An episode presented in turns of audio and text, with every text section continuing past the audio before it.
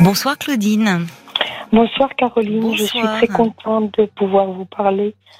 Même aussi. Je vous avais déjà appelé l'année dernière en décembre. D'accord. Vous pouvez me rappeler un petit peu à ce moment-là le motif de votre appel, de quoi s'était-on parlé? L'année dernière, je vous avais appelé parce qu'en fait, on avait perdu 2 beaux-fils la même année. Un qui était parti avec une autre femme pour divorcer, voilà. Et par contre, 6 mois après, mon autre beau-fils est décédé à l'âge de 37 ans. Ah, je me souviens très bien de vous. D'une hémorragie cérébrale, alors ça a été un tsunami. Mon Dieu, encore aujourd'hui, c'est terrible. Il laisse ma fille qui a 41 ans, veuve, seule avec 2 enfants, une adolescente qui est actuellement très, très perturbée, 13 ans, et son petit frère qui a 2 ans et demi, un petit garçon qui n'est pas en très bonne santé non plus. Et la maman qui, tant bien que mal, avait plus ou moins réussi à reprendre un peu goût à la vie, si je peux dire. Elle commençait à refaire des projets, tout ça. Sauf que la semaine dernière, le jour du 6e anniversaire la date du décès, elle a voulu mettre fin à ses jours. La semaine dernière ? Oui, la semaine dernière. Attendez, vous me dites 6e anniversaire, je croyais... Non, 6 mois. Ah, bon, pardon, oui, d'accord, oui, parce que c'est ça, oui, d'accord. 6 mois, ça faisait 6 mois le 27, son mari était décédé. Oui, c'est ça, vous m'aviez appelé, c'était tout récent. En décembre. Elle est hospitalisée actuellement, votre fille ? Non. Pourquoi ? Non, elle n'est pas hospitalisée. Si elle a voulu mettre fin à ses jours ? Elle a voulu mettre fin à ses jours et on a appelé les pompiers. Les pompiers n'ont pas voulu se déplacer. Nous, on est partis en voiture parce qu'en plus, elle est à 200 km de chez nous. Les pompiers n'ont pas voulu se déplacer. Mais ils ont dit... ça va. Qu'est-ce qu'ils ont dit, les pompiers ? Parce qu'elle avait pris de l'alcool avec des somnifères. Oui, ça peut être dangereux. Elle peut sombrer, basculer dans un coma. Oui, parce que justement, quand elle nous a appelés, avant qu'on appelle les pompiers, elle nous a appelés, c'était un appel au secours, elle m'a dit « Maman, je crois que j'ai fait une bêtise. » Oui, c'est bien qu'elle ait appelé, qu'elle vous ait appelé, elle s'est rendue compte qu'elle était en danger. Enfin, je suis très surprise que les pompiers ne se soient pas déplacés, parce qu'ils se déplacent pour des tentatives de suicide, les pompiers. C'est eux qui arrivent les premiers. Ils n'ont pas pris ça pour une tentative de suicide. C'est nous qui les avons appelés en étant dans la voiture, parce qu'elle est à 200 kilomètres de chez nous, donc on est parti en pleine nuit. Et ils ont répondu simplement que l'effet de l'alcool allait se dissiper, que c'était simplement ça. Sauf que vous leur avez expliqué le contexte qu'elle avait perdu son mari. J'étais tellement en panique que je crois que je n'ai pas dû préciser, donner trop de précision. Oui, c'est ça. Sauf qu'il y avait quand même 2 enfants mineurs à la maison. Qui étaient seuls avec votre fille, avec leur maman. Voilà, et donc ma petite fille de 13 ans a encore de nouveau assisté à ça. Pourquoi vous dites de nouveau ? Ça s'est déjà produit ? Elle a déjà fait des tentatives ? Ah non, mais elle a assisté au décès de son papa. À 13 ans, son papa, il est décédé devant ses yeux. Après, il y a eu l'hôpital et tout ça. Elle a assisté à tout, ma petite fille. Elle est suivie, cette petite-là ? Pas trop, non. Mais oui, mais c'est ça qui ne va pas. Il faut qu'elle soit suivie, cet enfant. Oui, c'est indispensable. Hein. Vraiment. Je vous le dis comme je le pense. Non, c'est indispensable. Là, c'est pas possible d'en faire l'économie. Enfin, c'est un traumatisme majeur auquel elle a été confrontée. Oui. Et quand bien même elle n'aurait pas été présente, mais en plus elle a les images en tête, à 13 ans, à un âge où elle devrait avoir toute son énergie pour elle, déjà c'est une période de la vie qui est assez compliquée, pourquoi elle n'est pas suivie ? Alors, pourquoi elle n'est pas suivie ? En fait, elle a eu plusieurs rendez-vous, elle a été au premier, les autres, elle a soi-disant oublié, et maintenant, le prochain rendez-vous, c'était programmé le 8 juin, donc c'est quand même encore loin. Et depuis cet incident, la semaine dernière, qui s'est passé avec ma fille, quand on a appelé les pompiers, tout ça, ma fille a pris la décision de l'emmener demain à l'hôpital Enfin, je crois qu'elle m'a dit en pédopsychiatrie. Oui, voilà. Elle a rendez-vous à 9h et il est fort possible qu'elle soit un petit peu hospitalisée pour... La petite oui, enfin, l'adolescente de 13 ans. Pourquoi elle vu tous ces chocs qu'elle... Non, on n'hospitalise pas comme ça. On hospitalise, si vous voulez, bien sûr que c'est au-delà d'un choc, c'est un traumatisme, mais on hospitalise quand on est dans une situation de... quand la personne, l'enfant ou l'adulte, est dans une situation de crise. Oui, mais c'est ça, elle ne parle plus à personne, elle est complètement fermée.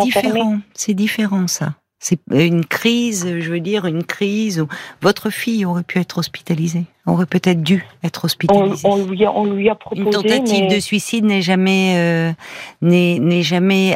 banale, et d'autant plus dans ce contexte. Parce que vous voyez, votre petite fille de 13 ans, bon, elle réagit, elle fait comme elle peut, votre fille, elle est dans une immense souffrance.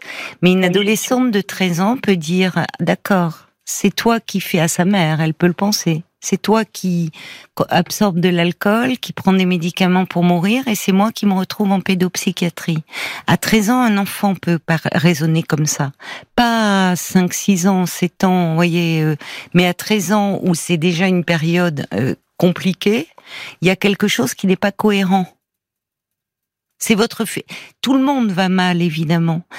Chacun... en fonction de sa personnalité, bon, mais si vous voulez, alors c'est bien qu'elle amène en pédopsychiatrie parce que elle a besoin d'un suivi, pas forcément d'une hospitalisation, encore une fois. Et votre fille, il faut vraiment qu'elle accepte de l'aide. Elle peut pas faire face seule comme ça. Ben oui, mais c'est... Pourquoi elle refuse l'aide, votre fille ? Il en était question à un moment qu'elle aille en maison de repos, et puis après elle a fait marche arrière, elle a dit non, il faut que je m'en sorte toute seule, quand je sortirai ça sera encore pire, et non, les problèmes seront toujours là. C'est pas vrai.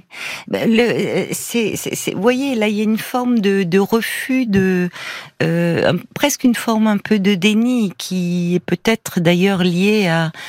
C'est très dur de perdre son conjoint jeune, et on perd pas seulement la personne que l'on aime, le père des enfants, mais aussi tous les projets de vie que l'on avait. Oui, c'est ça. Donc c'est tellement inacceptable, qu'il peut y avoir une forme de déni, et qu'elle exprime en disant il faut que je m'en sorte seule. Non, je ne... et en fait, à un moment, peut-être que vous, ses parents, vous devriez lui dire, écoute, si déjà il faut que tu prennes soin de toi, il faut que tu acceptes de l'aide, et qu'on s'occupe de cette immense souffrance. Il faut qu'elle le fasse pour elle, bien sûr, mais il faut aussi qu'elle le fasse pour ses enfants. Oui, mais enfin, là demain à 9h, normalement, elle a un rendez-vous, et on lui a dit que... Vous êtes où, là ? Vous êtes avec elle, ou vous êtes restée ? Non, on est à 200 km en plus. Oui, mais elle aurait besoin d'être entourée, votre fille. Je ne sais pas, vous travaillez, non, je suis retraitée, mais le souci, c'est qu'elle ne veut pas... Elle ne veut pas venir ici. Nous, on y va de temps en temps, comme ça. Mais je veux dire, c'est pas... On n'est pas tout le temps chez elle. Non, mais peut-être que vous pourriez... Alors, je ne sais pas, les vacances sont terminées dans votre région ? Oui. Mais on a pris notre petit-fils, on l'avait pris une semaine.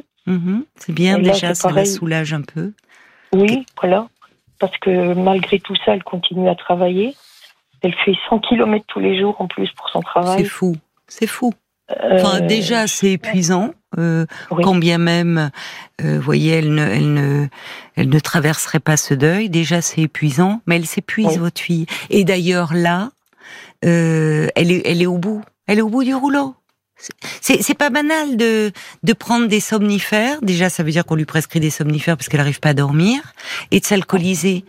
Alors là, une chance, vous voyez, c'est que elle est. Ça ne veut pas dire qu'elle veut mourir. C'est elle vous a appelé tout de suite. Oui, ça veut dire que sa souffrance, elle en peut plus en fait. Ce qui est plutôt rassurant dans ce sens-là, c'est-à-dire qu'elle vous a appelé en disant maman, j'ai fait une connerie. Heureusement qu'elle a eu ce réflexe. Mais elle pourrait très bien prendre des somnifères, s'alcooliser, se coucher au fond. Et ne pas se réveiller. Je suis désolée de vous le dire comme ça, mais, on peut basculer dans le coma. Et elle a peut-être fait d'autres fois.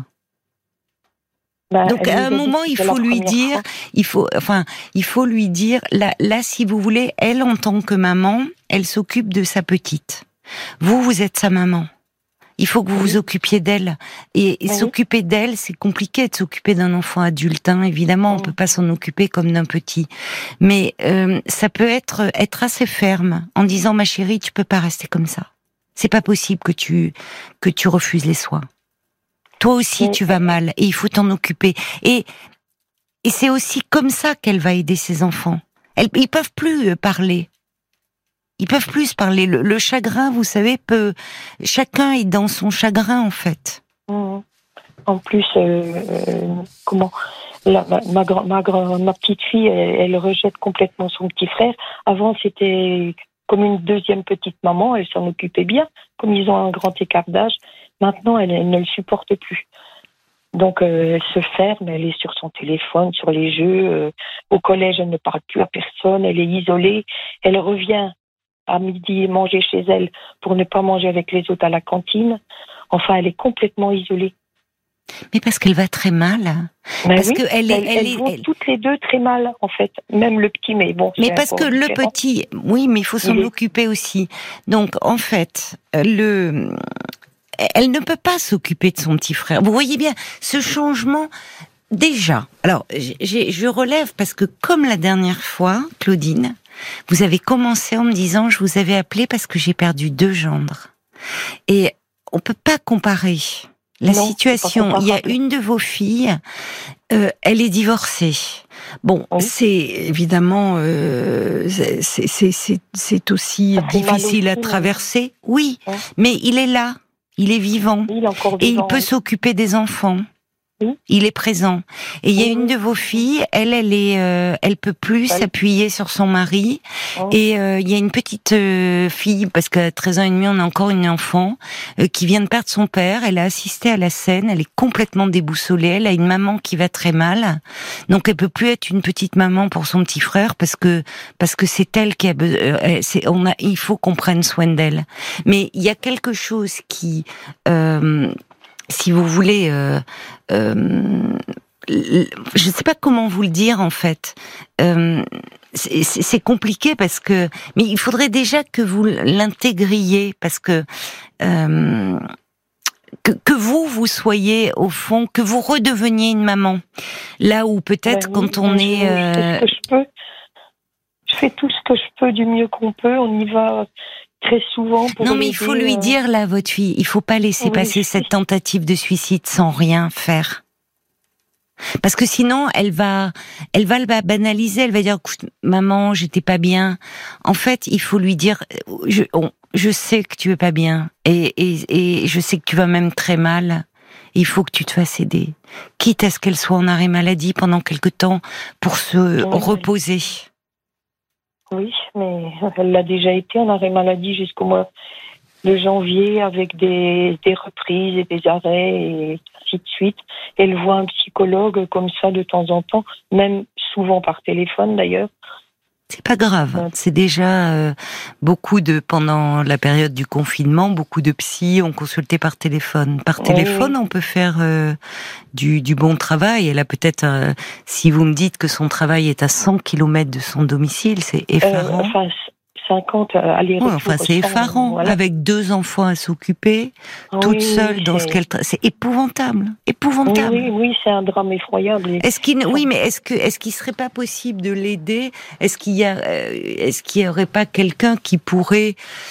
ça pourrait même être un peu... Et ça serait peut-être bien pour votre petite fille, pour la soulager un peu, un étudiant ou une étudiante, vous voyez, qui... Comment ça se passe quand votre petite fille sort du collège ?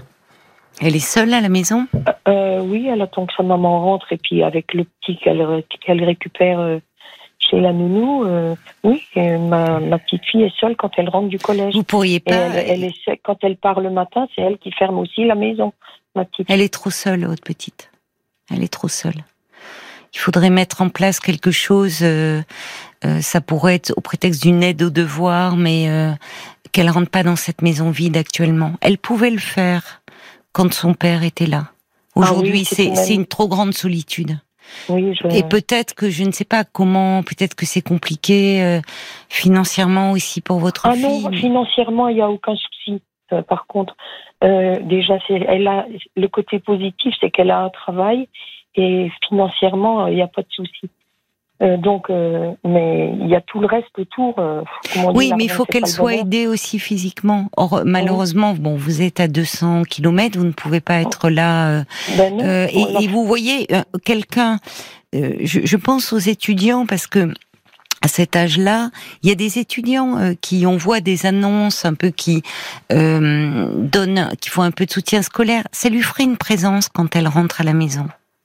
Oui. Et qui pourrait l'aider un peu dans ses devoirs. Elle serait pas seule. Et ça serait bien d'avoir un tiers, quelqu'un qui, voyez, quelqu'un de plus jeune, et surtout qu'elle rentre pas dans une maison vide. Oui, je sais. En plus, au début, c'était une organisation. Elle mettait la table, elle préparait la douche du petit frère. Tout maintenant ne fait plus rien. Mais c'est normal. Elle ne fait plus ses devoirs. Mais c'est normal. L'échec scolaire. Alors, je vais vous dire, Claudine, déjà, quand on suit des enfants ou des adolescents dont les parents se séparent, parfois les parents les amènent en disant il a changé de comportement, il est moins agréable, et puis il veut plus faire ses devoirs, et puis à l'école, les résultats chutent. Donc en fait, en tant que psy, vous savez ce qu'on dit ? Pendant un temps, c'est d'abaisser la pression. C'est-à-dire qu'effectivement, l'enfant, à son niveau, il manifeste qu'il n'est pas bien, que ce bouleversement a des répercussions, forcément, et donc en premier lieu sur les notes scolaires. Et souvent, on conseille d'en informer les professeurs, notamment le prof principal, en disant « Écoutez, en ce moment, nous sommes en pleine séparation. Voilà, je tenais à vous en informer. » Alors, ça ne veut pas dire que c'est une incitation à ne plus rien faire, mais simplement que les profs soient au courant, que le CPE soit au courant, pour avoir une plus grande indulgence. Dire, voilà, c'est un symptôme, c'est provisoire. Là, il ne s'agit pas d'un divorce, il ne s'agit pas d'une séparation, plutôt d'une séparation définitive. Donc, il est impossible de demander à votre petite fille de continuer comme avant. Parce qu'il y a un avant et un après. Et entre-temps, il s'est passé un événement dramatique qui a des répercussions dont on peut se remettre. Mais ça fait partie pour un enfant des traumatismes majeurs que de perdre un parent. Ça fait partie des traumatismes majeurs. Donc, quand bien même l'enfant n'aurait pas de symptômes, parce que parfois cela arrive, il n'y a rien, apparemment.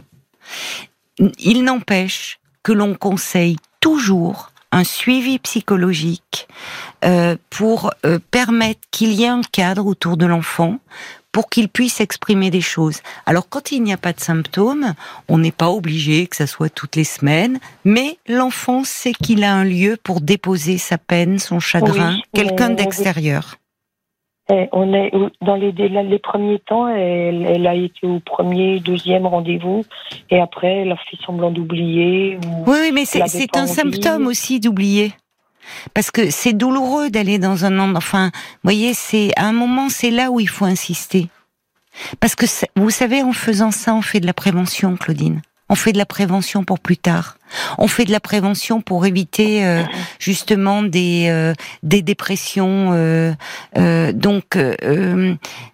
votre fille, malheureusement, elle peut pas faire face à tout. Parce que votre fille, déjà, elle voudrait continuer. Et peut-être que son travail la tient. Elle se dit, si je reste chez moi, je vais m'effondrer. Donc, elle peut pas. Elle est tellement engluée dans sa propre peine qu'elle peut pas actuellement porter celle de sa fille et de son petit garçon. Parce qu'on va y venir au petit garçon. Lui, il a beau avoir 2 ans et demi, le langage est encore, je ne sais pas d'ailleurs comment est-ce que le langage est assez développé chez lui. Pas du tout. Pas du tout. Il ne dit pas un mot. Pas un mot. Même pas maman. C'est ça. Il avait commencé à parler ? Pas trop. Il n'était quand même pas en avance pour parler, mais il disait des petits mots, mais maintenant il ne dit plus rien. Même pas maman, papa, rien. Rien. Rien du tout. Alors, il y a une petite fille qui est très, comme ça, fermée sur elle-même. Et notre petit-fils, c'est pareil, il ne parle plus. Il ne parle pas. Bon, alors, il ne parle pas et il est fort malade. Il a des grosses... C'est-à-dire qu'il a des grosses amygdales, il a beaucoup d'angines à répétition. Et il était, mais ça n'aide pas à parler, les angines. Voilà. Et c'est intéressant que ça soit au niveau de la gorge. Il est fortement question qu'il opère des amygdales, justement, malgré qu'il n'a pas l'âge, parce que c'est 3 ans normalement, je crois. Et l'ORL dit que ça peut... Alors, on le fait débloquer. De moins en moins, les opérations des amygdales. Avant, on le faisait systématiquement aux enfants. On le fait de moins en moins avant de voir l'ORL. Je ne dis pas qu'il ne faille pas, peut-être, du fait de ces angines à répétition. Oui, mais il y a quelque chose... Amygdales. Oui, alors d'accord, je ne dis pas mais c'est pas ça qui l'empêche de parler. Je ne sais pas, le médecin disait que ça pourrait éventuellement le débloquer pour le langage. Parce le médecin, normalement... il est au courant qu'il a perdu son papa, que sa maman va extrêmement mal, que tout le monde va mal. Oui. D'accord. Oui, parce que mon petit-fils, c'est moi qui l'ai emmené chez le médecin dernièrement quand on l'avait à la maison parce qu'il était malade. Et je lui ai dit justement qu'il avait beaucoup d'angines souvent, et il a regardé sa gorge, il a dit oh là là, il faut voir absolument un ORL, et c'est fort possible quand il sera opéré, s'il opère des amygdales, que ça débloque le langage. Bien. Ça lui permette de parler. D'accord. Parce que même la nuit, quand il dort, on dirait qu'il a du mal à respirer. Oui, alors s'il a effectivement, que l'ORL estime, d'accord. Maintenant, le langage, c'est autre chose. Le langage, y a quelque chose de plus complexe autour de ça. Et en fait, dans la maison, actuellement, personne ne parle trop. Parce que tout le monde est enfermé dans son chagrin. Oui, et à 2 ans et demi, vous savez qu'il aurait lui aussi besoin de voir un pédopsychiatre en prévention, même s'il ne parle pas, parce que à travers des jeux, à travers des dessins, alors le dessin est encore pas très bien, mais il y a des choses qui peuvent se dire, et puis simplement de voir aussi un monsieur ou une dame qui parle, qui est là pour écouter les enfants quand ils vont pas bien, quand ils ont un immense chagrin, parce que sa vie elle est aussi chamboulée à ce petit bonhomme, et il n'a pas les mots, il n'a pas encore les mots, et il est important qu'on puisse parler de ce qui s'est passé, parce que lui il doit rien comprendre. En fait, il doit rien comprendre. Et parce qu'à 2 ans et demi, la mort, ça veut rien dire. Simplement, ce qu'il perçoit, c'est que, à la maison, déjà, son papa, il a disparu. Du jour au lendemain, son papa a disparu. On n'en parle pas, certainement, parce que c'est trop douloureux. Il a une maman qui est plongée dans une grande tristesse. Et qui est débordée. Oui. Et qui est débordée. Et puis sa sœur, qui était sa petite maman, me dites-vous, sa sœur, actuellement, elle rejette parce qu'elle va très mal. Et quand on va très mal, on en devient agressif. Donc, en fait, il a perdu tous ses repères aussi. Donc, il a besoin aussi d'être accompagné, ce petit. Et il va beaucoup vers les personnes masculines, comme mon mari ou mon fils. Voilà, il va beaucoup vers les personnes masculines, c'est bizarre. Non, c'est pas bizarre. Mais... Son père lui manque. Oui, je pense, oui. Ah, mais c'est une certitude. Ce père qui a disparu du jour au lendemain de sa vie. Et je ne sais pas qu'est-ce qui lui a été dit. Est-ce qu'il a vu quelqu'un ? Est-ce que votre fille a pu lui dire ? Non. Est-ce qu'on vous lui en avez parlé ? Vous l'avez eu quelque temps là. Est-ce qu'il y a eu des mots autour de ça ? Non, pas du tout. Pour mon petit-fils, non, pas du tout. Pourquoi ? Parce que quand son père est parti, il n'avait pas 2 ans encore. Oui, mais vous savez qu'on parle au bébé. Aux bébés qui n'ont pas encore le langage, mais vous savez, un bébé qui vient au monde, il est un être de langage déjà. Et en fait, on ne sait pas très bien comment ça marche. je vous avoue, hein, on ne sait pas très bien comment ça marche, mais on sait que ça marche. Et que les bébés comprennent des émotions quand on leur parle le vrai. Alors, ce petit garçon, en fait, ben, il y a son papa qui a disparu de sa vie, puis on lui a rien dit. Alors, parce que, effectivement, je pense que sa maman, elle est trop dévastée. Et puis, oui. Et puis vous, ben parce que encore, et c'est important qu'on en parle ensemble, Claudine, parce qu'on pense encore que un petit enfant de 2 ans, il est trop petit pour qu'on lui dise les choses. Mais il comprend bien que à la maison, c'est plus du tout comme avant. Hein. Et il a besoin de mots pour qu'on lui explique que son papa n'en reviendra plus parce que il a été très malade. Ben oui, enfin moi c'est vrai que quand il vient de temps en temps. Quelques jours ici, je ne lui parle jamais de son papa, parce que je pense qu'il ne comprendrait pas. Enfin, je ne sais pas, c'est peut-être une erreur. Oui, c'est une erreur. Je ne lui ai jamais parlé. C'est une erreur, mais qui est très communément partagée. On pense encore que les enfants, parce qu'ils n'ont pas le langage, ils ne comprennent pas. On voit les bébés, vous savez, les bébés, les tout jeunes enfants. Vous savez, le langage, il vient aux enfants. On est surpris les premiers mots. Et en fait, parfois après, ça se déroule. En fait, le langage, il apparaît pas en une nuit hein, chez un enfant. Non, non, non. Je sais bien. Donc, en fait, ça veut dire que avant de parler, ils comprennent. Avant de parler, ils comprennent. Ah mais il se développe normalement, il comprend tout ce qu'on lui dit, il est même très, très intelligent, mais il ne parle pas. Je pense que ce qu'il a vécu ne va pas l'aider à parler. Oui, je pense qu'il y a de ça, oui. Il va aller à l'école à la rentrée ? Oh oui, normalement, oui. Ben c'est bien. Mais il ne parle pas, donc je ne sais pas si à l'école, comment ça va se passer quand c'est comme ça. Est-ce que ça va le débloquer ou le fait d'être avec d'autres enfants? Parce qu'en plus, il est chez une nounou où il n'y a pas d'autres enfants. Il est tout seul. Oui, c'est pas une bonne chose. Enfin, ça dépend. Je dis ça et c'est pas vrai parce que sa nounou, il l'a depuis qu'il est tout petit. Ah oui. D'accord. Oh, oui, bon, donc ça c'est bien parce qu'il y a une continuité pour lui, vous voyez. Oui. Pour sa nounou, et là au moins ça n'a pas changé. Chez sa nounou, c'est comme avant.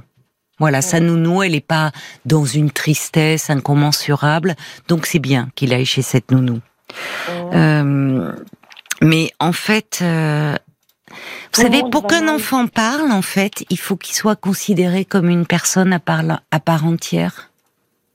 C'est-à-dire comme vous m'avez dit deux choses qui ont l'air complètement contradictoires. Vous m'avez dit il est trop petit, il peut pas comprendre. Et puis l'instant d'après vous m'avez dit mais il comprend tout, il est très intelligent.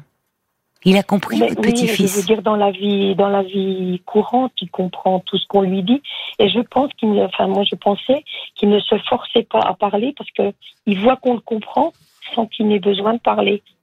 Alors voilà, c'est comme ça et. On comprend tout ce qu'il veut, sans même qu'il l'exprime. Je vais vous citer un autre exemple, peut-être, qui sera peut-être plus parlant pour vous. Chez les enfants, il y a des enfants qui commencent à avoir le langage, les premiers mots. Et puis, subitement, ils arrêtent de parler. Parce que, en fait, ces enfants-là, on constate qu'ils ont vécu un traumatisme.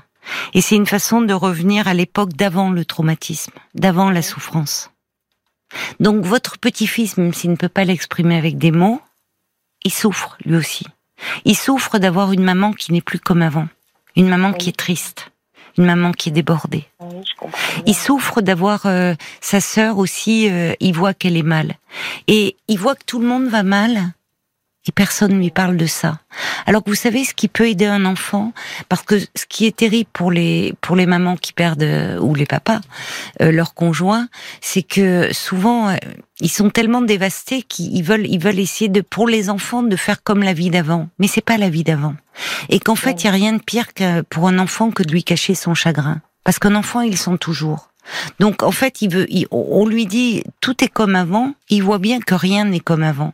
Alors en fait, souvent ce qu'on dit souvent en consultation est déjà ce qui peut enlever un poids aux parents qui se retrouvent veufs ou veuves, c'est de dire vous êtes dans un immense chagrin et ça peut se dire.